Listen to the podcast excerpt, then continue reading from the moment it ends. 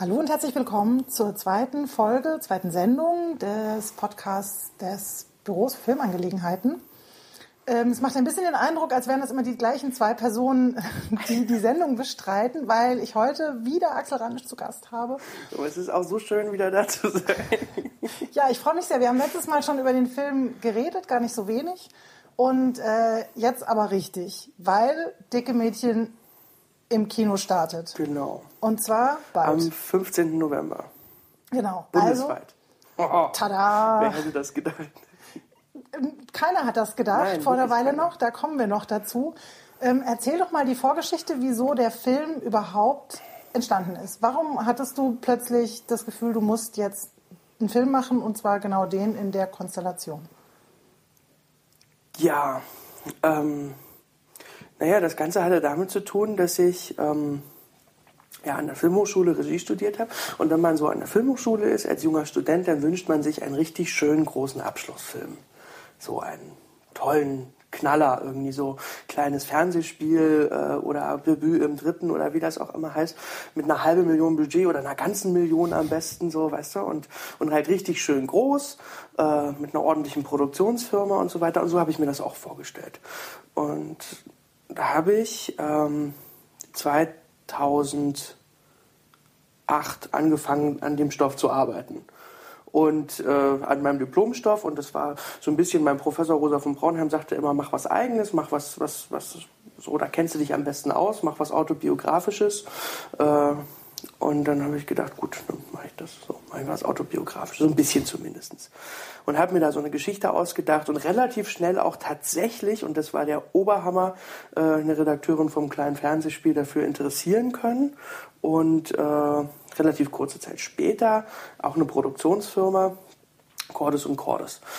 Und mit den beiden saß ich dann da, an meinem Stoff. Man schreibt erst ein Treatment und dann trifft man sich mit der Redakteurin und dann sagt die was dazu. Dann schreibt man noch ein Treatment, dann trifft man sich mit dem Produzenten und dann sagen die da und war da was dazu. Und dann schreibt man wieder ein neues. Irgendwann dachte ich, ach, am besten ist es doch, wenn ich die beiden zusammentue. So, die Redakteurin und die Produzentin. Und ähm, dann muss ich nicht immer jeweils die Wünsche erfüllen, die dann manchmal auch diametral entgegengesetzt auseinandergehen. Also saßen wir dann immer zu dritt. Und am Anfang dachte ich noch, dass das eine schöne Idee ist. Es ist ja auch eine schöne Idee gewesen. Aber äh, wenn man so als junger Student, der noch keine Ahnung hat vom Filmemachen, äh, zwei so Fachleuten gegenüber sitzt, dann denkt man halt so, die wissen das bestimmt auch besser. Wie auch immer. Willst du etwa behaupten, das sei nicht so?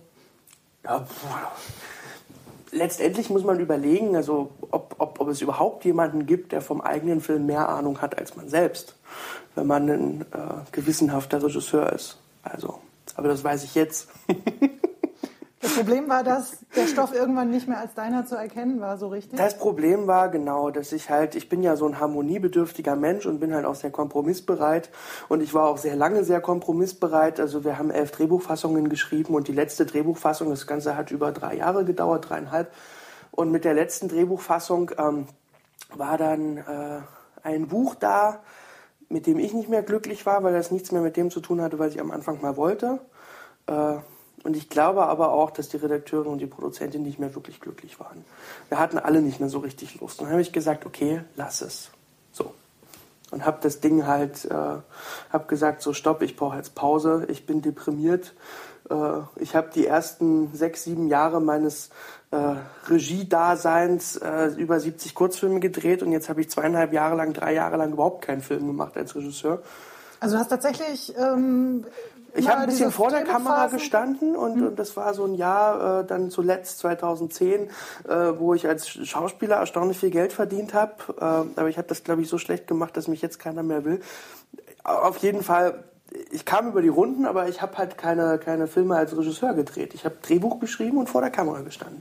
Irgendwann kam ich mir halt vor wie so ein Kloppi. So, also das ist ja, ja, naja, wie wenn man was macht, was man eigentlich nicht machen will ich wollte, glaube ich, auch nie Drehbuchautor werden. Ich wusste immer, ich bin eigentlich nicht geduldig genug, um, um Autor zu werden. Ich habe ich hab, ich hab die Geduld gar nicht. Und dann war ich es doch, also wie auch immer. Ich habe es dann hingeschmissen, gesagt, so, ich brauche Ruhe.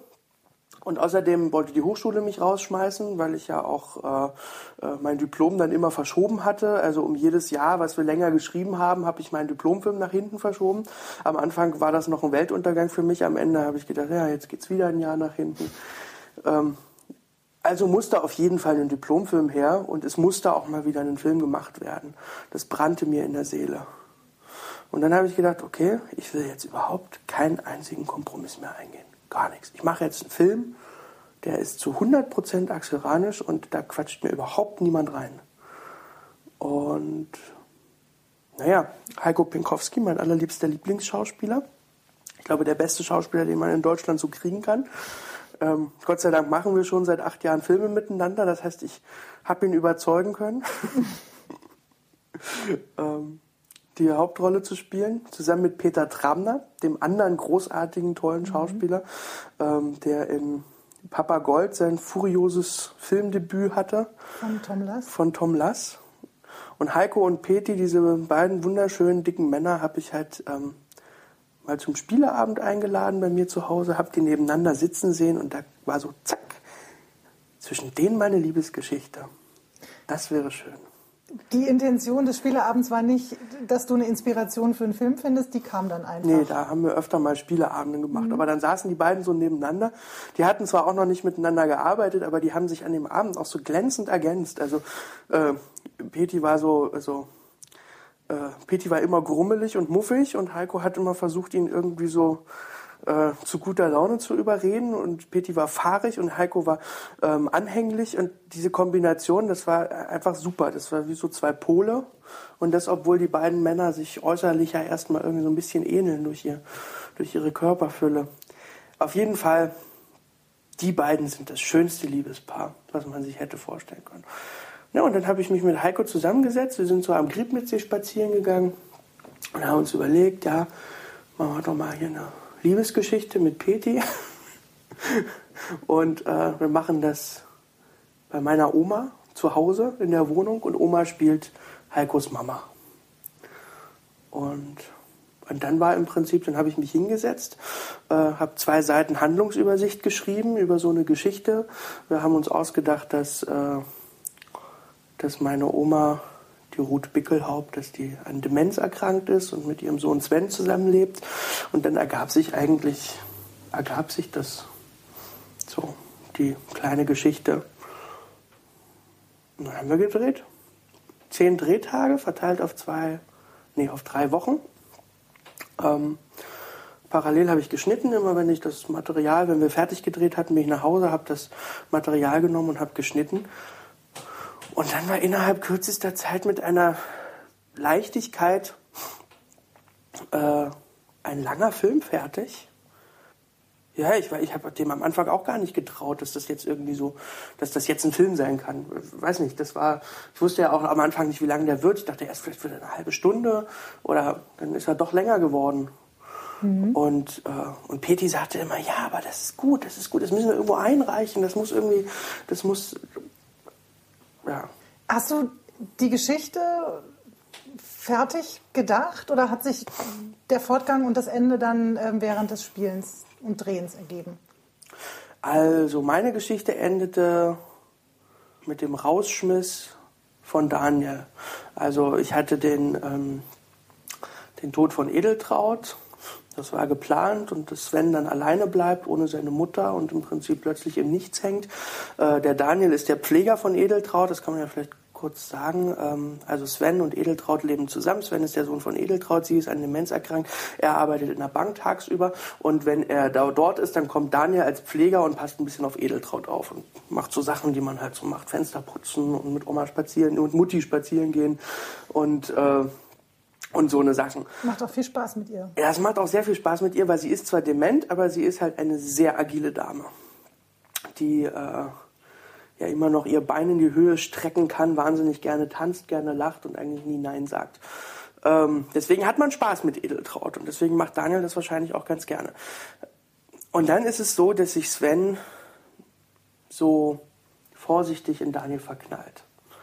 Das Ganze sehr vorsichtig. Sehr vorsichtig Der weiß eigentlich nicht wirklich, was, wie, was da gerade passiert, oder? Was ihm, wie es ihm geschieht und, mhm. was, und das Ganze ist dann nach dem Tod von, von, von Edeltraut, der auch eigentlich ein sehr schöner Tod ist, äh, äh, danach bleibt halt ähm, Sven sehr alleine und äh, flüchtet sich umso mehr in die Zuneigung zu Daniel.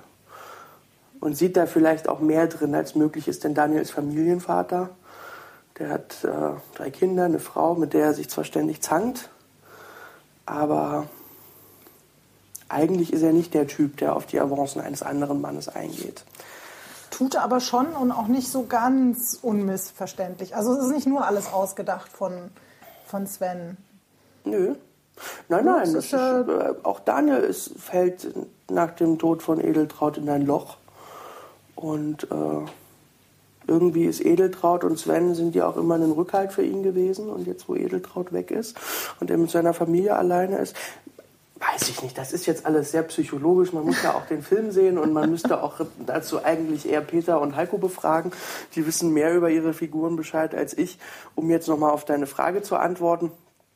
Ähm, die grobe Handlung stand fest, aber so ganz bestimmte Sachen und dann auch das konkrete Ende des Films, das sind äh, Wendungen, die während der Improvisation entstanden sind.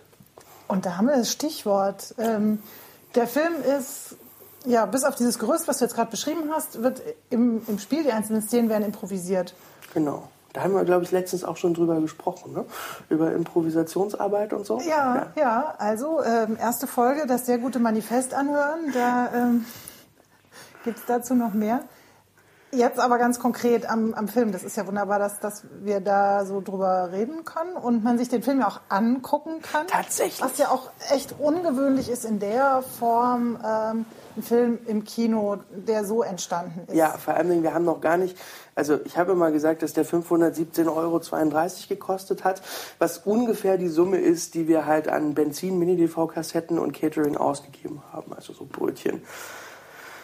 Was natürlich nicht drin ist, die Schauspieler wurden alle nicht bezahlt und ähm, die mussten auch parallel arbeiten. Und auch alle Kosten, die natürlich nachher, äh, wenn so ein Film erstmal fertig ist, äh, auf einen zukommen, die enorm und immens sind, äh, mhm. sind da natürlich auch nicht drin. Also wenn man so einen Film ins Kino bringt, dann braucht man, dann muss man plötzlich die FSK fragen, wie alt denn die Kinder sein dürfen, die den Film angucken. Das kostet Geld. Mhm. Dann kriegt man von der FSK die tolle Nachricht, dass äh, der Film auf Kinder verstörend wirkt und soll dafür auch noch Geld bezahlen. Oh mein Gott, zu Kinos, da, da lauert noch, äh, da lauert noch mehr. ja, also der Film war äh, total billig. Das habt ihr so, genau. habt ihr ein bisschen zusammengelegt und äh, habt genau. halt einen Film gemacht. Also das Budget, das Geld und war überhaupt kein Thema. Nein, das war kein Thema. Und dass das Ding jetzt tatsächlich im Kino kommt, bundesweit startet, in ich weiß nicht wie vielen, irgendwas 30 Kinos haben wir jetzt oder so. Ja, allein in Berlin ja schon. Und allein acht. in Berlin acht Kinos. Unfassbar. Also haut mich derart um. Mhm. Äh, also irgendwie für, für, für über 40 Festivals mittlerweile international in 12 oder 13 Ländern und ich habe durchgezählt, 13 Preise haben wir jetzt gewonnen. Komm, kommen wir auch, auch noch, wollte Gut, ich, ich später noch. Bloß wenn man jetzt, man muss das ja nicht, man muss ja da nicht immer wieder Wahnsinn sagen, deswegen wollte ich das gerade so in einem Wusch, weil es ist halt einfach der absolute, man macht einen Film, denkt sich nichts, also, also man, man denkt sich beim Filmemachen was, aber man denkt halt nicht daran, dass der irgendwo ausgewertet werden könnte oder, also den haben wir ja nur aus dem Selbstzweck gemacht. Die Schauspieler wollten Spaß haben äh, und ich wollte endlich mal wieder Regie führen. Wie kamst du auf deine Oma? Ganz viele Leute habe ich ähm, bei Festivals mal so äh, den Eindruck, die, die glauben immer gar nicht, dass sie gar keine Schauspielerin ist. Also es ist einfach deine Oma. Ja. Die hat ja mit Filmen bisher bis auf einen Kurzfilm ähm, überhaupt nichts zu tun gehabt. Ja. Naja, sie spielt halt einfach sehr brillant. Und das Wer hast du das gewusst? Also du hast einfach irgendwann mal gedacht, Mensch, ich Ich, ich habe drei, Oma. vier Kurzfilme mit ihr gemacht. Da hatte sie aber immer nur so kleine Gastauftritte und äh, in der Regel auch ohne Text. Wahrscheinlich hätte ich es mich gar nicht getraut, wenn da jetzt wahnsinnig viel Geld dahinter gewesen wäre oder so. Ja, das ist, also jetzt traue ich es mich. Jetzt weiß ich ja, wie mhm. begnadet sie ist und wie großartig sie spielt.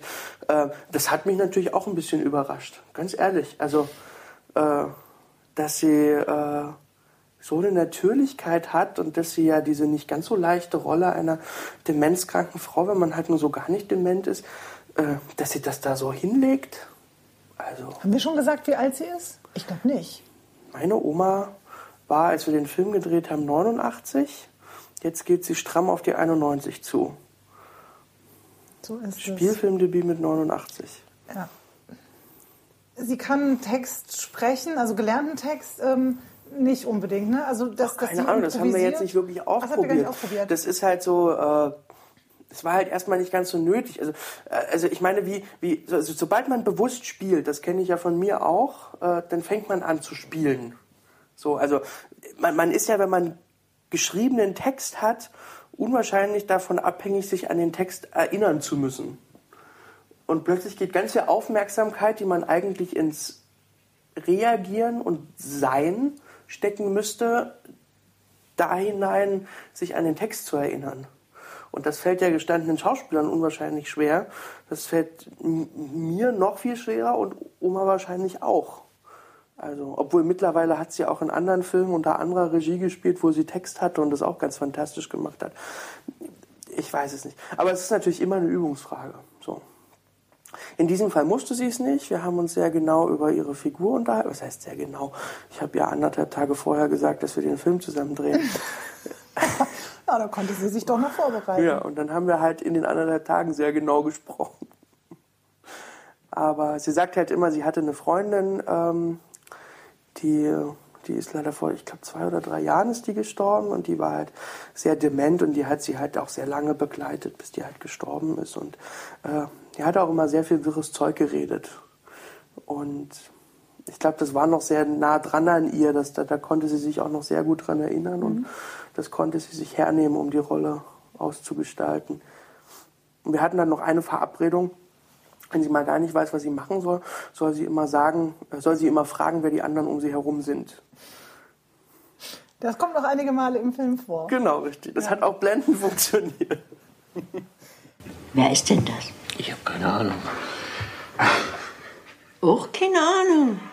Wer hat denn hier nun mal Ahnung, Mensch? Keiner sagt mir was. Edeltraut. Ich bin doch ganz ruhig. Das ist doch der Sven. Was? Das ist doch der Sven. Und wer ist das, Sven? Dein Sohn ist das. Mein Sohn. Hm. Mein Sohn. Ich gehe jetzt wieder ins Bett. Also insgesamt sind ja tatsächlich in dem Film ähm, nicht wirklich mehr Leute dabei als die drei genannten, nämlich äh, Sven und Daniel, Genau. also Heiko und Peti. Es gibt noch den Sohn von Daniel, der dann am Ende nochmal auftaucht. Quasi so den äußeren Druck der Familie auf Daniel personifiziert. Aber sonst ist es ein Kammerspiel zu dritt. Mit ganz fantastischen, auch Dreierkonstellationen. Also was wirklich großartig ist, ist die, äh, die Party bei, äh, bei Edeltraut zu Hause, wo ja äh, Daniel ähm, ja mehr oder weniger eingezogen ist oder zumindest mal da übernachten muss, weil er irgendwie rausgeflogen ist zu Hause, was ja dann auch wieder mit, äh, mit Sven zu tun hatte. Und ähm, erst ist die Stimmung zwar so ein bisschen genervt, aber dann gibt es eine Party mit Dann kommt äh, Likörchen ins Spiel. ja, viel, viel. Viel Likörchen. Mutet, also kann man dann ähm, Und von dann, ausgehen und dann und- kommen auch bunte Kostüme noch ins Spiel und genau, Bügeleisen, genau. Engelsflügel. Ja. Ja, total herrlich. Also wie, wie was habt ihr da gemacht? Wie habt ihr? äh, Es sieht halt aus wie eine wie eine abgefilmte Party. Also als ähm, Naja, wir haben ja auch Party gemacht. Also So sieht's letztendlich, aus. ja. Das war auch Sinn und Zweck der Szene im, in, im, im Szenenablauf, diese zwei Seiten, stand genau an dieser Stelle, Daniel kommt äh, zu Sven und Edeltraut nach Hause und die drei haben Spaß. Das mussten wir also herstellen. Das geht am besten, indem man dann Spaß hat. Dann haben wir halt Likörchen ausgeteilt und dann äh, haben wir losgelegt, also gewürfelt, erstmal mit Spielen angefangen, und dann mit den drei so Brettspielen und dann fiel halt Peter ein, dass er im Auto noch äh, Kostüme hat tatsächlich. daher, ka- also das war tatsächlich ein Zufall. Und dann habe ich gesagt, das ist ja wunderbar, so. Äh, Na, ich glaube, ganz zufällig war es nicht, weil Peter macht nichts zufällig. Peter ist ja, Peter ist unglaublich vorbereitet. Immer. Also, Auf seine Improvisation. Ja, also, also der arbeitet so genau für alles und der hat, ich habe das Gefühl, der hat immer im Auto noch tausend Gegenstände, die man irgendwie, man muss ihm nur, irgendwas bräuchten wir noch und dann hat Peter eine Idee. Das, es, ist, es ist ein Wahnsinn. Wenn der in seiner Rolle ist, dann, dann, dann sprüht er nur so von Ideen, dass da, da kann sich ein Regisseur beglückt zurücklehnen und muss dann nur auswählen, das ist gut, das ist gut, das ist gut, das ist nicht, das ist, das ist gut. Mhm. So. So ist das bei Peter auch. Und deswegen bezweifle ich, dass er die Kostüme rein zufällig im Auto hatte. Ich glaube, sie waren vorsätzlich da. Aber sie waren da, sie kamen zum Einsatz und sie waren wunderbar.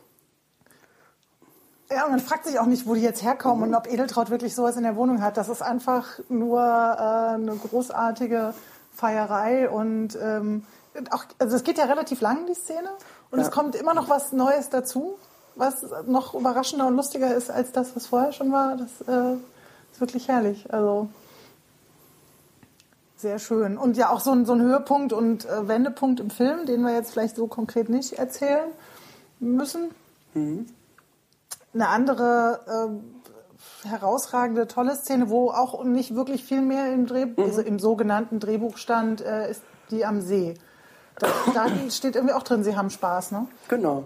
Ja, da ging es auch darum. Ist, aber Sie haben Spaß ist auch eine schöne Regieanweisung. Da weiß eigentlich erstmal jeder, was gemeint ist. naja, und am See ging es halt darum, mal rauszukommen, alle Energie rauszulassen. Die beiden fahren an einen See und ähm, äh, spielen verrückt und haben, glaube ich, auch allen Grund dazu, mal, mal verrückt zu spielen. Das macht man ja so selten. Man beherrscht sich ja immer. Und die beiden beherrschen sich an diesem Tag einfach mal nicht. Ja, der eine kann es besser als der andere. Der eine kann es besser, ja genau, richtig. Und kann den, äh, den Sven auch ganz gut aus der Reserve, Reserve locken. genau. Also er gibt sich echt auch Mühe, dass der dann endlich mal äh, auch ein bisschen rumschreit mhm. und Dinge tut, die er eigentlich nicht tun wollte. Mhm. Ja. Das ist eine Szene, die... Äh, also meine Mutter hat die ja gleich geliebt. Also das ist halt irgendwie so, so zwei, zwei äh, dicke, nackte Männer, die verrückt spielen. Das ist, äh, das geht auch erstmal gegen, gegen unsere Sehgewohnheiten. Obwohl bei uns geht es vielleicht. In Amerika, die Amerikaner reagieren ganz krass darauf. Wir haben sowas, glaube ich, noch nie gesehen. Zwei dicke, nackte Männer äh, vollführen Aborigine-Rituale, die sie sich ausgedacht haben, am See. Und beschmieren sich und mit beschmieren Schlamm. sich mit Schlamm. Ohne dass das so glaube ich zumindest auch nur in irgendeiner Weise äh, ähm, sexuell anrüchig wäre oder so. Ich glaube, das ist einfach das Normalste der Welt, ja. was die da machen. Finde ich auch. So. Mhm. Das ist schon, schon schön, dass uns das gelungen ist. ähm, hattet ihr denn eigentlich mehr Material als das, was, was im Film gelandet ist? Oder habt ihr Sachen mehrfach gedreht? Also es ist nicht viel, was nicht im Film gelandet ist. Ein paar Sachen haben wir noch gedreht. Ich habe Svens Arbeitsstelle noch gedreht. Mhm, die Bank. Ja, ich habe ihn auf Arbeit gedreht in der Bank. Aber irgendwie hat es dann nicht reingepasst. Ich, also am Anfang hatte ich so dramaturgisch das Gefühl, jetzt ist äh, äh, Daniel und Edeltraut, die sind jetzt so lange bei, zu Hause, ohne dass man Sven überhaupt, und Sven war ja so ein bisschen meine heimliche Hauptfigur, das kriegt man aber erst so, glaube ich, so nach der Hälfte des mhm. Films mit, dass es eigentlich so die Geschichte aus seiner Perspektive. Deswegen dachte ich, ich müsste Sven währenddessen auf Arbeit zeigen. Hat dann gar nicht gepasst. Also obwohl es dramaturgisch richtig wäre, hat es nicht reingepasst. Ist aber auch gar nicht schlimm, glaube ich. Ähm, das ist rausgeflogen. Ansonsten war da nicht so viel. Wir haben auch, wenn wir Sachen wiederholt haben, haben wir dann halt immer mal so einen ganzen Block wiederholt. Das heißt, so die Frühstücksszene, was mhm. weiß ich, das, die haben wir dann zweimal gemacht. Das war dann jeweils eine Improvisation von 20 Minuten. Die haben wir dann halt zweimal gemacht. Und was wir auch öfter gemacht haben, ähm, das ist der Kuss im Fahrstuhl. Und obwohl wir den sechs oder sieben Mal gemacht haben, bin ich immer noch nicht ganz glücklich mit ihm. Warum? Hm. Er hätte ruhig hätte nicht ganz so zögerlich sein müssen, wie er jetzt ist. Obwohl es vielleicht gerade das ist, äh, was als besonders heterokompatibel wahrgenommen wird. Heterokompatibel. Weil du mich hier gestern ausgesperrt hast. Was hab ich? Weil ich da auf dem Balkon war. Meine Frau, die glaubt mir das nicht. Die sagt, das ist alles ausgedacht. Die ganzen Telefonate, die hat gedacht, ich habe einen schönen Abend gemacht hier mit dem Sven. Na, den Sven hast du aber ganz schön gerne, ne? Ach komm, ihr habt doch alle eine Meise. Fängt ja auch noch an hier. Na, das ist, du kommst doch gerne zum Sven. Mutti, Na, seh ich doch. Mutti, jetzt sei mal leise, Oma. Nun still. Mutti, bitte. Ja, das, das ist auch noch ein, ein gutes, eine gute Frage oder so ein Thema, wie, wie schwul ist denn der Film eigentlich? Aber weil du gerade das Stichwort äh, Dramaturgie genannt hast, ähm, das wollte ich da vorher nochmal aufgreifen. Wie sicher warst du dir dann, dass die Dramaturgie funktioniert? Also du hast ja, du hast dir vorgenommen, äh, ja, also es ist ja so erstaunlich, dass sie so gut funktioniert. funktioniert ja deshalb so gut, weil äh, äh, also wir alle haben, also wir alle vier haben ein ganz gutes Bauchgefühl und eine ganz gut funktionierende Intuition. Und wenn man jetzt, ähm, wenn ich jetzt mit dem, was ich gedreht habe, abends nach Hause gehe und das sofort schneide, dann ähm, führe führ ich ja nochmal Regie oder beziehungsweise oder ich schreibe beim Schnitt das Drehbuch oder das ist halt so, so ich, ich, ich gebe dem, was ich am Tag gedreht habe, sofort äh, einen, einen äußeren Rahmen. Und dann gucke ich das am nächsten Tag mit meinen Schauspielern und dann sehen wir das und wissen, wie es weitergeht. Und so ergibt sich eine Dramaturgie ganz von allein. Weil man jetzt weiß, wenn man das Material vom letzten Tag gesehen hat und das war halt die Partyszene oder so, dann ist halt irgendwie ganz klar, also jetzt muss es halt auch wirklich bergab gehen. So. Es gibt eigentlich nur eine einzige dramaturgische Regel, an die ich mich in Dicke Mädchen gehalten habe. Oder wahrscheinlich ist das auch in Zukunft das ist die wichtigste dramaturgische Regel, die ich je gelernt habe. Alles andere ist nämlich total egal. Äh, immer wenn eine lustige Szene war, muss wieder eine traurige kommen. Und dann muss wieder eine lustige kommen und wieder eine traurige. Und so muss es immer rauf und runter, rauf und runter, rauf und runter gehen. Und so im Zickzack. das so. ist das Geheimnis. Ja, das ist alles. Wirklich, das ja ist gar nicht so Es ist überhaupt nicht schwer. Den ganzen Scheiß mit den Akten und den Wendepunkten und der, der Einführung und Minutenzahl bei so und so und Midpoint, retardierende, kannst du alles vergessen. Also äh, Sid Fields Klopper oder Robert McKee, unnötig. Rauf, runter, rauf, runter. Und dann ist schon mal alles gut. Da schickt man dich jahrelang auf die Filmhochschule und dann Es hat ein paar Jahre gedauert, bis ich das rausgefunden habe. Ja, weil wenn du nur runter, runter, runter, runter hast oder nur rauf, rauf, rauf, rauf ist langweilig. äh, klingt überzeugend. Ja. Also auf jeden Fall. Genau. Genannt als Drehbuchautoren seid ja auch ihr drei. Ja. Und Also einfach, weil Heiko und Peti durch ihre Improvisation ja auch so viel an der Geschichte mitentwickelt haben. Also ja nicht nur die Dialoge, die alle gesprochen haben, sondern eben auch tatsächlich, dass es bestimmte Wendungen gibt. Also, dass der Film am Ende eine Wendung in Richtung Australien erfährt, das ist ja, ähm, äh, das ist durch Peti gekommen. Ja. Das habe ich mir nicht ausgedacht. die Szene am See. Wie, wie habt ihr denn gearbeitet? Wie habt ihr euch da so, also ihr habt euch morgens getroffen, habt die paar Brötchen gegessen, die das Budget hergab und ähm, Dann habe ich gesagt, welche Szenen auf dem Plan stehen. Also heute müssen wir sieben oder acht Szenen schaffen, von denen die auf dem Zettel stehen. Also es gab tatsächlich so eine, eine Dispo, also es gab schon einen Plan. Naja, ich, hatte- ich habe die Dispo morgens mitgebracht, weil wir haben uns dann zusammengesetzt und dann habe ich gesagt, das müssen wir drehen, das müssen wir drehen, das müssen wir drehen. Und dann fangen wir bei dem an. Wir haben ja chronologisch gedreht. Äh, das ist halt das nächste. Und dann ist halt immer die Frage, ja, wo, wohin führt die Szene? Was, wa- warum haben wir die jetzt? Und hat jemand Ideen? So, und dann sagt man kurz was und oder beispielsweise, manchmal ist es auch, Heiko sagt irgendwie, lass mal, lass mal einfach einmal ausprobieren, ich weiß schon. Oder ich sag am Anfang, hat jemand Fragen? Meistens haben die ja keine. Also bevor man es zerredet, lieber gleich spielen. Auf jeden Fall. Also bin ein, Gu- es ist halt, wenn du so arbeitest, dann ist der Moment des Entstehens, dieser Moment des Augenblicks, der kostbarste von allen. Und wenn du den durch eine Probe vorweggenommen hast oder den zerredet hast oder der Regisseur zu sehr erstmal erzählt hat, was er sich so vorstellt, dann kann es sein, dass dieser Moment flöten geht. Und deswegen muss man erstmal seiner Intuition vertrauen und die Schauspieler auch auf die ihre. Denn am Anfang machen sie alles zum ersten Mal. Und da entstehen halt zauberhafte Momente und die will man sich vertun. Das ist, ähm, will ich nicht. Habe ich jetzt auch so beibehalten, als es im nächsten Film schon größer. Also ist halt einfach, äh, bleibt erstmal so. Haben wir, glaube ich, beim Manifest auch schon mal drüber geredet, mhm. dass, dass das halt ähm, nicht anders herzustellen ist ja. und dass, dass man das auch merkt. Ja, wenn man sich so, so, so, so, sofort, wenn du einen zweiten Take machst, kann es sein, also es ist meistens so, dass der nicht mehr die gleiche Intensität und Wirkung hat, ähm, die gleiche Frische und Überraschung wie beim ersten Mal. Musstest du nicht manchmal einfach auch lachen? Ich meine, du hast selber die ja, Kamera gemacht bei ja. dem Film, weil Klar. mehr als, also es gab ja, ja, auch niemanden sonst, der da als Team fungiert hätte. Du konntest dich aber immer zurückhalten?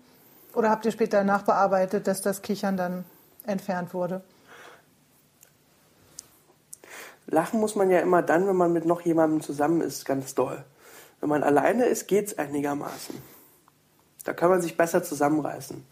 Wenn ich jetzt beispielsweise äh, als Regisseur vor einem Monitor sitze und ich habe, was weiß ich, äh, noch meinen Regieassistenten neben mir und wir gucken zusammen in das Ding rein und da passiert was wahnsinnig lustig, kommt es viel schneller dazu, dass ich laut lospruste, als wenn ich der einzige Zuschauer bin.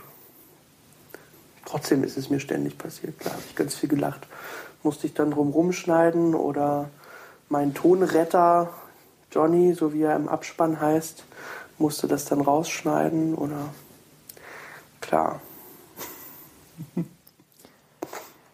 Du hast das Ende ja schon angedeutet, äh, Australien. Äh, Gab es denn jemals eine Option auf ähm, ein Ende mit beiden zusammen, also ein Happy End? Nee. Also jetzt ist es ja keine romantische Komödie, wo man eh weiß, was am Ende äh, rauskommt, aber man hofft ja schon ein bisschen, dass sie sich irgendwie zusammenraufen, die beiden Jungs, weil man sie so ins Herz schließt. Also noch bin ich in einer Lebensphase, in der mich äh, so Happy Ends noch nicht so wahnsinnig doll interessieren. Eher im Gegenteil. Ja. Okay, gut. Äh, es ist, also ich bin sehr beruhigt, das zu hören. Ich äh, finde das Ende ganz großartig. Ich finde das, also da sieht man dann ja schon auch ein bisschen, wer die Hauptfigur ist. Nämlich der, der am Schluss mit seinem Koffer zum Flughafen mhm. geht, bei wunderschöner Musik. Also wenn man jetzt eigentlich genau zugehört hat, muss man den Film jetzt nicht nochmal gucken, weil man jetzt eigentlich alles weiß. Ne? Ach Quatsch. Die Art und Weise, wie ist ja auch spannend. Ja, eben. Nämlich mit schrecklichem Ton und verwackeltem Bild. Genau, in, in 4 zu 3, was auch nicht. Ist immer noch ein Rätsel, wie wir die, also dass, dass diese, weil dieser Film hat wirklich keine Mühe gekostet. Es ist total absurd. Ich habe mir keine Gedanken gemacht, wir haben den Film gedreht, der hat keine Mühe gemacht, der hat sich fast von selber geschnitten. Ich, ich werde sowas nie wieder machen. Ganz ich meine, ich werde ganz oft noch Filme drehen, einfach so und aus Lust und Laune und, und auch Filme, die aus dem Herzen kommen. Einfach. Aber ich glaube, so einfach wie in Dicke Mädchen wird es höchstwahrscheinlich nicht wieder sein. Weiß nicht, vielleicht stimmt es auch nicht. Die Depression, also die, die, die, die, die ähm, ja doch, Depression war wirklich auch schon sehr groß. Dreieinhalb Jahre an einem Drehbuch zu schreiben und das immer wieder zu verschieben und nie zu verfilmen. Mhm. Also dieser Frust muss ich ja auch erstmal wieder aufbauen. Gerade bin ich ja ein sehr ausgeglichener, glücklicher Mensch. Ja, das wünsche ich dir auch nicht, dass du diesen Frust äh, demnächst wieder haben wirst. Was hast du dir denn vorgestellt, was, was der Film, also was das Ergebnis ist. Da hat man halt eine schöne Übung gemacht, also Fingerübung oder Impro-Übung. Ich dachte, was fürs Diplom halt, was man dann einreicht und was dann irgendwie. Ach so, der, der Diplomfilm fehlte ja immer noch, genau. Das war genau, ja. richtig. Ich also wollte halt was machen. Schon, ja. ja, und dann äh, kam Heinz Badewitz. Was wäre ja, dann kam, ohne Heinz? Dann kam Anno Saul. Ach so. noch einer dazwischen. Mhm. Der was ist? Der ist äh, Regisseur auch, ja, und äh, Mitglied der Filmakademie und der, der, der saß in einer Jury, ähm, die einen Preis für junge Filmkunst ausgelobt hat. Und irgendwie war der an meine Kurzfilme gekommen und war großer Fan der Kurzfilme und brauchte einen aktuellen Film. Einen Film aus dem Jahr 2011, äh, um mich vorschlagen zu können für diesen Preis. Und dann sagte ich zu ihm, naja gut, dann ähm, hier, so. Und habe ihm halt dicke Mädchen gegeben. Und er hat ihn gesehen und äh, war total begeistert und sagte, den muss ich in Locarno und Venedig einreichen. Und ich hielt das für sehr großspurig und habe den dann halt eingereicht in Locarno und Venedig und in Hof, bei den Hofer Filmtagen.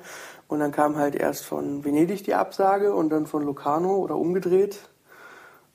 Und dann mitten im Sommer, mitten in der Nacht, 11.12 Uhr oder so, 23.12 Uhr, ruft mich Heinz Badewitz an, war eine Nummer, die ich nicht kannte, gehe ich ran. Ja, Heinz Badewitz hier, äh, Hofer Filmtage, habe gerade den Film gesehen. Das ist ja, das ist ja unglaublich. Der muss auf jeden Fall, der, der muss auf jeden Fall eingeladen werden fürs Fest. Und dann dachte ich so, das kann doch wohl nicht wahr sein. Da laufen noch Filme, da laufen noch Fernsehfilme, da laufen noch Filme, die, die so viel Geld kosten. Da laufen noch Filme, die drei Nullen mehr haben oder vier. Und ja, und dann hat er den eingeladen in den Hof und dann hatten wir dort unsere Uraufführung. Und ab diesem Moment ging der dann rum. Das war, das war so irre in Hof. Dass der Film da so funktioniert. Wir hatten drei ausverkaufte Vorstellungen. Und bei der ersten Vorstellung, also der absoluten Uraufführung, hörten die Leute gar nicht mehr auf zu klatschen. Das war. Und Oma kamen die Tränen und war einfach irre. Tja. Es kamen dann noch viele Festivals, die man jetzt hier nicht aufzählen muss. Äh, aber ähm, was waren denn so Highlights? Der Film hat auch viele Preise gewonnen. Ähm, was ist denn dir so am meisten in Erinnerung geblieben? Was war denn? Also warst ja auch bei vielen oder ihr wart bei vielen dabei äh, und habt auch ganz unterschiedliche Publikumsreaktionen erlebt und und ähm,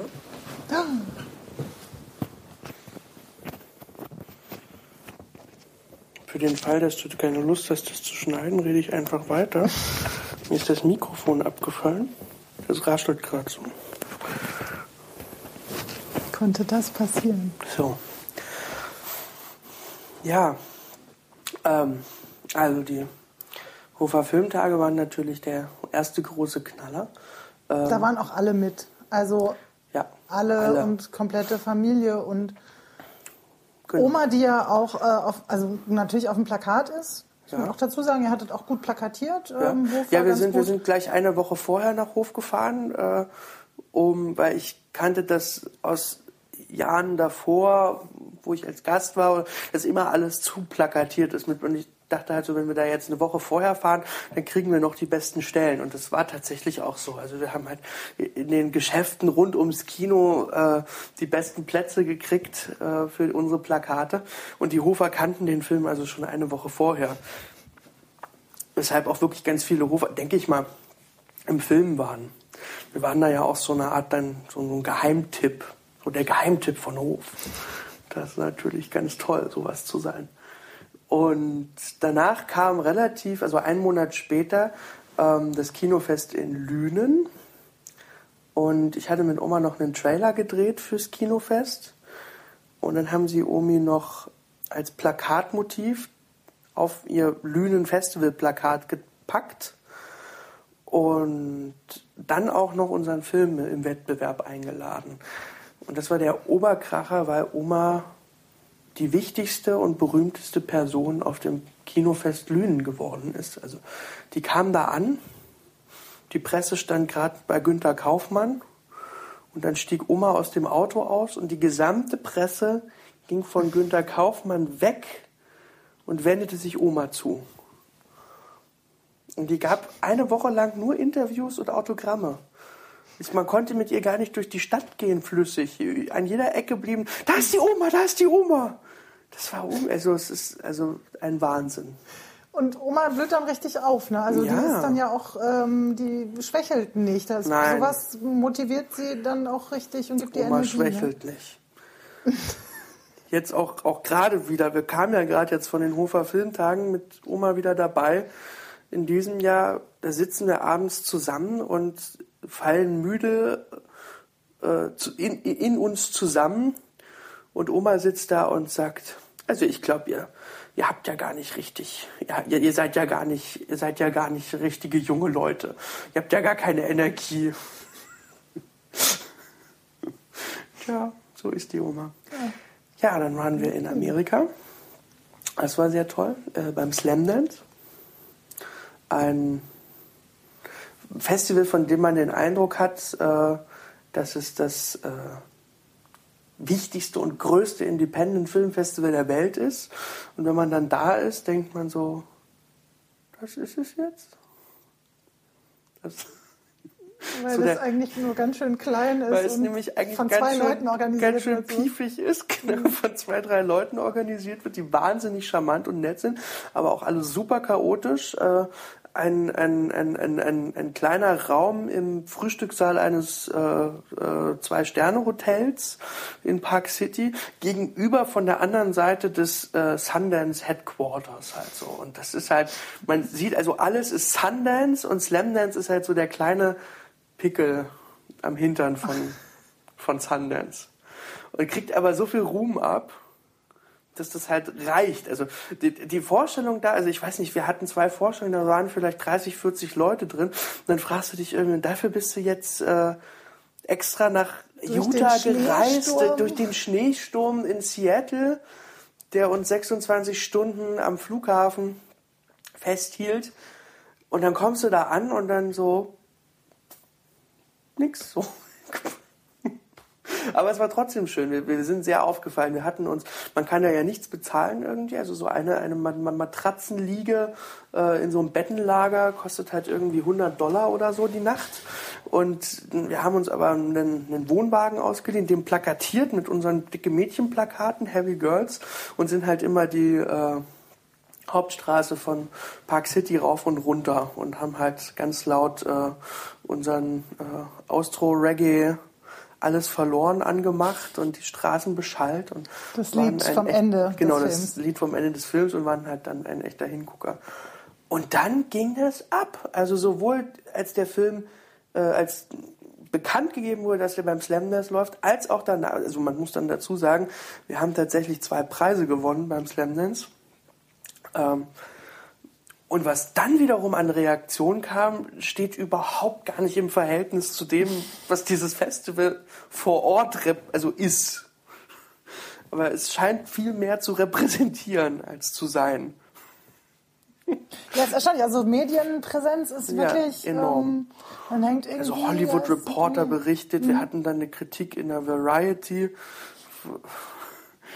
All, all sowas. Dann, dann kommen äh, die ganzen Distributor an und fragen und stürzen sich auf ein. Und äh, aus Kanada kam eine Remake-Anfrage. Was ist denn aus der geworden? Bisher noch nichts. Aber läuft noch. Weiß nicht, ja. Das kann ja auch dauern. Ich weiß nicht, ob man. ich weiß es nicht. Ich auch nicht. Ja. Und jetzt? Jetzt und jetzt, genau, und jetzt gerade ein, ein, ein Achso, in Lünen, das war ja auch, abgesehen davon, dass Oma da der heimliche Star war, haben wir da den Preis für das beste Drehbuch bekommen. Das ist natürlich auch einfach fantastisch gewesen. Es ist mir also so- genauso peinlich, wie ich mich darüber freue, ähm, dass meine zwei Seiten Szenenübersicht gereicht haben, um einen Drehbuchpreis zu kriegen. Das ist also was die sich dabei gedacht haben müssen. Die haben dann erst im Nachhinein äh, erfahren, dass es halt kein Nein, die Drehbuch haben das gab, gewusst. Die oder? haben das Doch. gewusst. Und die haben aber auch in ihrer Begründung gesagt, wir haben ja nicht die Drehbücher gelesen, sondern nur die fertigen Filme gesehen und haben deshalb ausgezeichnet, was uns dann äh, stofflich, dramaturgisch am, am rundesten erschien. Und, äh, bin ich natürlich wahnsinnig stolz drauf. Das ist natürlich irre. Ähm, ja, aber da gibt es bestimmt auch viele, die das gar nicht gut finden. Ist das eine Vermutung oder gab es Getuschel hinter eurem Rücken? Nee, mir sagt keiner was. Aber es gibt bestimmt Getuschel hinterm Rücken. Es gibt immer Getuschel. Es gibt immer Getuschel. Ja, und jetzt, jetzt, jetzt, wo wir eigentlich, wo jetzt klar war, dass wir also als ähm, Kinofilm auch wahrgenommen werden und in den Kinos laufen, haben wir noch einen wunderschönen und den ja, dicksten und größten Preis von allen gewonnen, nämlich den Deutschen Kurzfilmpreis.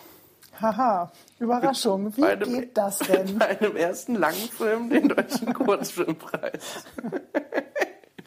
Der Deutsche Kurzfilmpreis hat eine Sonderkategorie äh, von 30 Minuten bis 78 für Filme, die zwischen 30 Minuten und 78 Minuten Länge sind. Und ich wusste gar nicht, dass wir da eingereicht haben, aber ich glaube, es hat die Hochschule gemacht.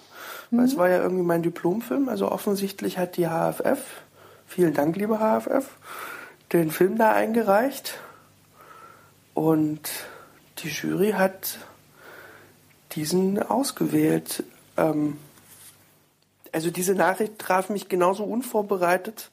Also ich, ich wusste halt nicht, dass wir eingereicht haben. Und plötzlich ruft halt die Anna an äh, und sagt, sitzt du gerade?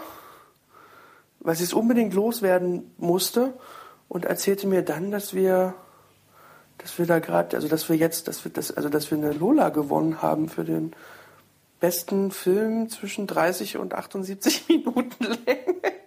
Der mit 20.000 Euro dotiert ist. Ja, davon können wir, also wenn wir bei dem Aufwand bei den bisherigen bleiben, äh, natürlich 40 neue Filme drehen. wir könnten aber auch ein, zwei etwas größere machen. Ist noch nicht raus. Doch, doch. Die nächsten Projekte stehen alle schon. Ah, dazu gleich. ähm, wobei die Frage passt eigentlich an, sowieso an gar keiner Stelle. Ich habe aber ähm, ja auch ab und zu mal Publikumsgespräche mitgekriegt und manchmal ja auch ganz äh, lustige Fragen aus dem Publikum. Was war denn so in deinen Augen die lustigste oder absurdeste Frage, die ein Publikum mal so gestellt hat? Oder erinnerst du dich an irgendwas, was besonders unerwartet war? Oh, warte mal. Also haben zum Beispiel die Amerikaner diese Nacktszene irgendwie dann danach kommentiert oder was gefragt? Amazing. Es ist immer alles unglaublich amazing. ähm, äh, na, ich, also, ich, ich weiß gar nicht, ich glaube, so ungewöhnlich waren die Fragen. Ich, also, es ist ja eher immer andersrum, dass die Leute den Film eher ungewöhnlich finden und dann fragen, wie es denn dazu und dazu kommen konnte. Also wie es zum Beispiel zum Titel kommen konnte oder so. Weil es sind jetzt natürlich kein, kein einziges Mädchen im Film und schon gar kein dickes. Aber Oma ist sehr schlank, muss man dazu sagen. Oma ist ausgesprochen schlank, ja. Aber Paul, der Sohn von Heiko, hat halt diesen Titel geprägt, indem er, der war bei den Dreharbeiten am See dabei, indem er da gesagt hat in der Pause, ihr benehmt euch wie zwei dicke Mädchen. Und das war dann so, hm, so guter Filmtitel. Sehr schön. Und kein äh, Redakteur oder Produzent oder Verleiher konnte euch reinreden, äh, das zu ändern. Das ist doch auch schön am selber Ja. machen. Das, dann ist das einfach so, wenn das gut ist. Ja, und noch schlimmer, also wir haben ja einen, einen, wir haben ja auch einen Preis für den besten Filmtitel bekommen. Auch das noch. Bester Filmtitel, bestes Drehbuch, bester Kurzfilm. Also, also wirklich, der beste Nachwuchsdarstellerin fehlt. Der fehlt Ganz eindeutig noch. dringend für meine Oma. Dringend für Oma. Das wäre ein Preis, den ich ihr sehr wünschen würde. So mit lauter, mit so äh, vier 21, 22-jährigen Jungschauspielerinnen zusammen, die dann alle ganz froh sind, dass es die alte Dame geworden ist und nicht die Konkurrentin.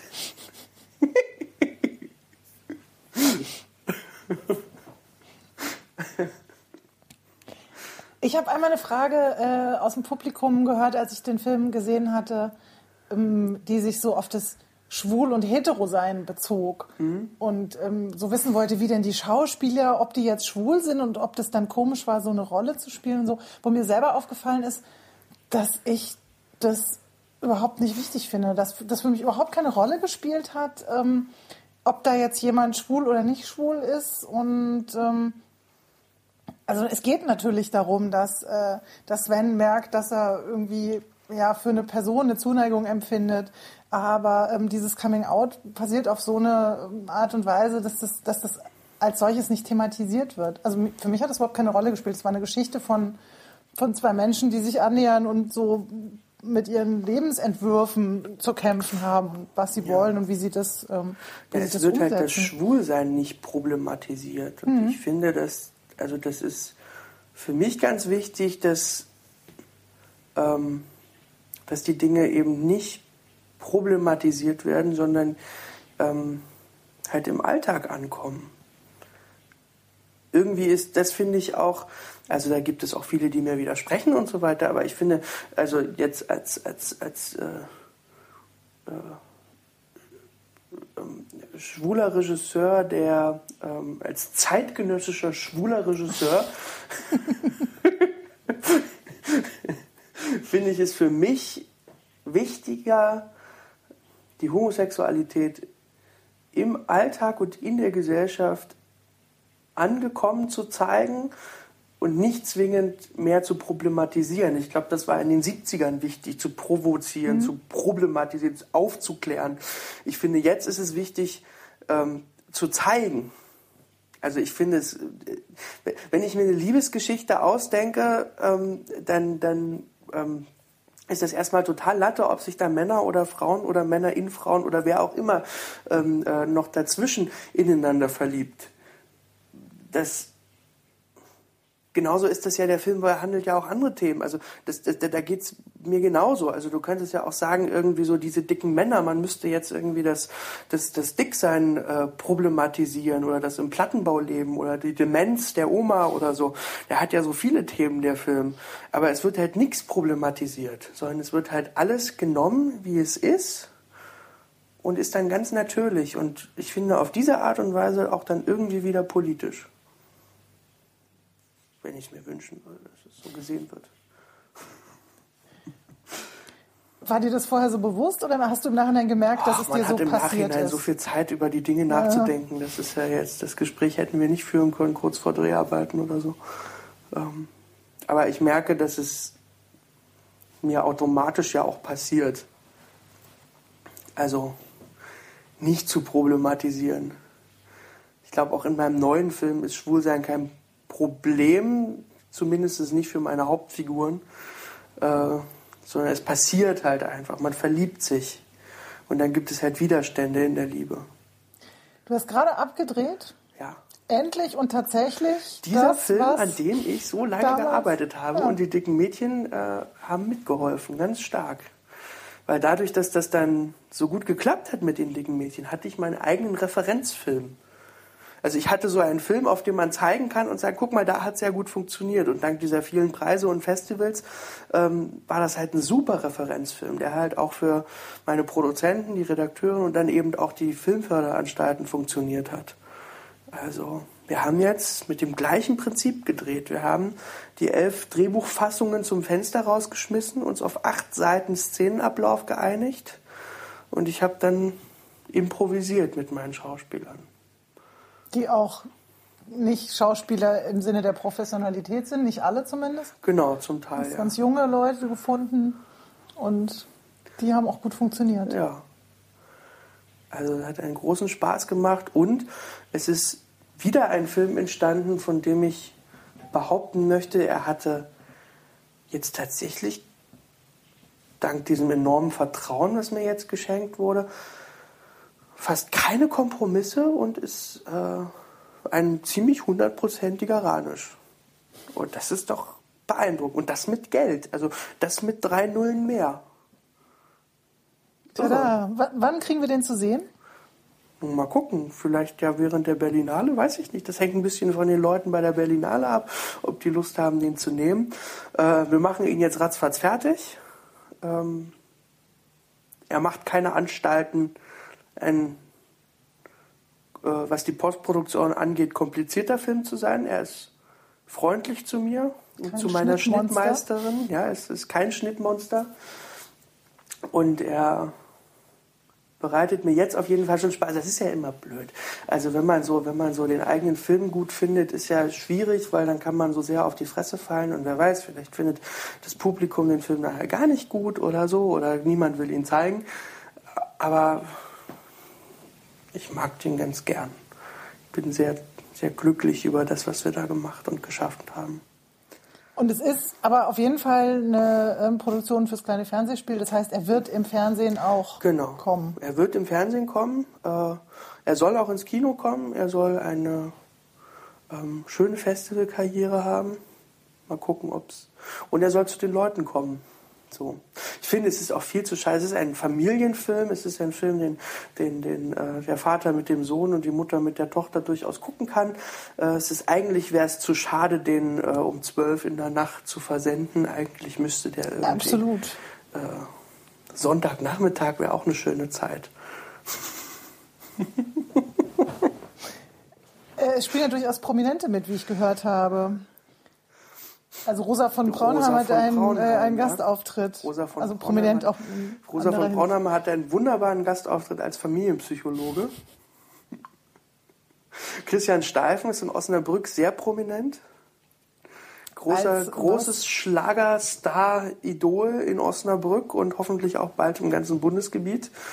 Ähm, Christina Große spielt mit, die wunderbare große Große, die schon bekannt ist als Mama in Netto und äh, aus der Friseuse und natürlich etlichen Tatorten. Und jetzt gerade im Kino mit dem, äh, wie heißt der Film mit Jasna Fritzi Bauer und ihr als alkoholkranke Mutter? Für Elise.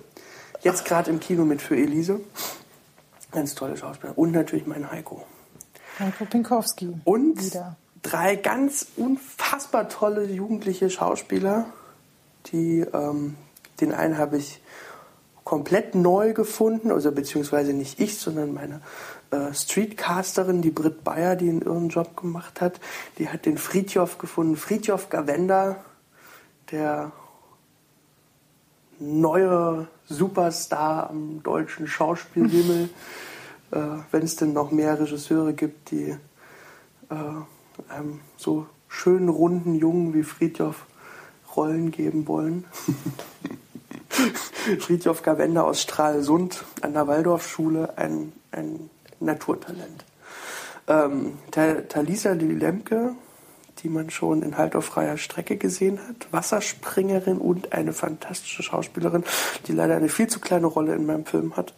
Ihr müssten eigentlich alle Hauptrollen dieser Welt gehören. Und Robert Alexander Bär äh, aus Köln, ein junger rumänischstämmiger Deutscher, der in meinem Film mit rumänischem Akzent spricht, was so süß ist, so hinreißend, dass man sich auf der Stelle in ihn verknallen muss. Er ist ja auch der, das Objekt der Begierde. Ja. Aber darüber reden wir dann, wenn er äh, zu sehen sein wird. Den Titel sollten wir nochmal sagen. Ich fühle mich er- Disco. Damit er auch noch genannt ist. Sehen wir, dann sehen wir uns in zwei Monaten vielleicht schon wieder. Ja, ich werde mich bemühen, auch äh, noch andere Filmemacher hier. Doch, aber es gibt gute Aussichten. Ich Aber jetzt müssen erstmal alle ganz dringend in dicke Mädchen gehen, wenn Genau. er jetzt im Kino läuft. Genau, also wir wiederholen den Starttermin, 15.11. und dann ähm, so lange, wie er eben läuft. Naja, aber, es sie so sollen paar- gleich alle am Anfang So, reingehen, das, weil. die, die Zahlen des ersten Wochenendes. Ja, ja, nee, auch, also, weil viele Kinos haben ihn jetzt auch erstmal nur eine Woche lang eingekauft so. und wer weiß, ob sie ihn überhaupt noch eine zweite Woche zeigen. Das, Das machen sie natürlich nur, wenn Zuschauer da sind. Deswegen 15. bis 22. da zählt's. Und es gibt auch an, an vielen, ach na klar, die Kinotournee muss man natürlich auch Und an ganz vielen dicke, Orten. Äh, genau. seid ihr dann auch dabei? Und ihr seid zum Teil, habt ihr 25 aufgeteilt und seid gleichzeitig an verschiedenen, oder wie? Ja, das Also auch. ihr seid auf jeden Ja, Fall ja. an irre vielen Orten äh, Wir können sie angekündigt. gar nicht alle aufzählen. Es ist ja, wahnsinnig viel. nee, muss man auf die Seite gucken und zwar ähm, dicke Einmal, genau, einmal dickemädchen.com, das ist wichtig, äh, Mädchen mit Umlaut AE. Und die Seite von unserem Verleiher missingfilms.de, der hat auch alle Spieltermine ganz genau aufgeführt. Also drauf gucken und hingehen und ähm, wenn da steht ähm, in Anwesenheit der Filmemacher oder was dann da immer dabei steht, dann stimmt das auch. unbedingt, dann stimmt es und dann wird es großartig und äh, vor allen Dingen lustig und äh, ganz, ganz toll, weil ihr so eine herrliche Truppe seid und immer so viel Spaß miteinander und mit dem Publikum habt. Das äh, äh, kann man, also das ist auch noch nie schief gegangen, glaube ich. Das ist einfach, ihr freut euch immer so, dass ihr da sein dürft und Ja. dann macht es immer so einen Spaß. Wir freuen uns auch über jeden Zuschauer. Davon wünsche ich euch ganz, ganz, ganz, ganz viele. Dankeschön. Und äh, einen fantastischen Kinostart, eine tolle Tournee und ähm, eine ganz tolle Zeit. Im naja, November, Dezember ist das dann, ne? Genau. Zwei, drei Wochen lang oder wie? Ja, sowas? Sowas in der Art. Also äh, vom 5. November bis Anfang Dezember, also einen ganzen Monat eigentlich. Okay. Gut, dann, lieber Axel, vielen Dank, dass du wieder hier warst. Und ich freue mich auf ja, möglichst bald äh, für die nächste Gelegenheit und den nächsten Film. Dank dir. Und dann sage ich Tschüss. Magic! Weiter geht's! Magic! Hurra! Es steigt!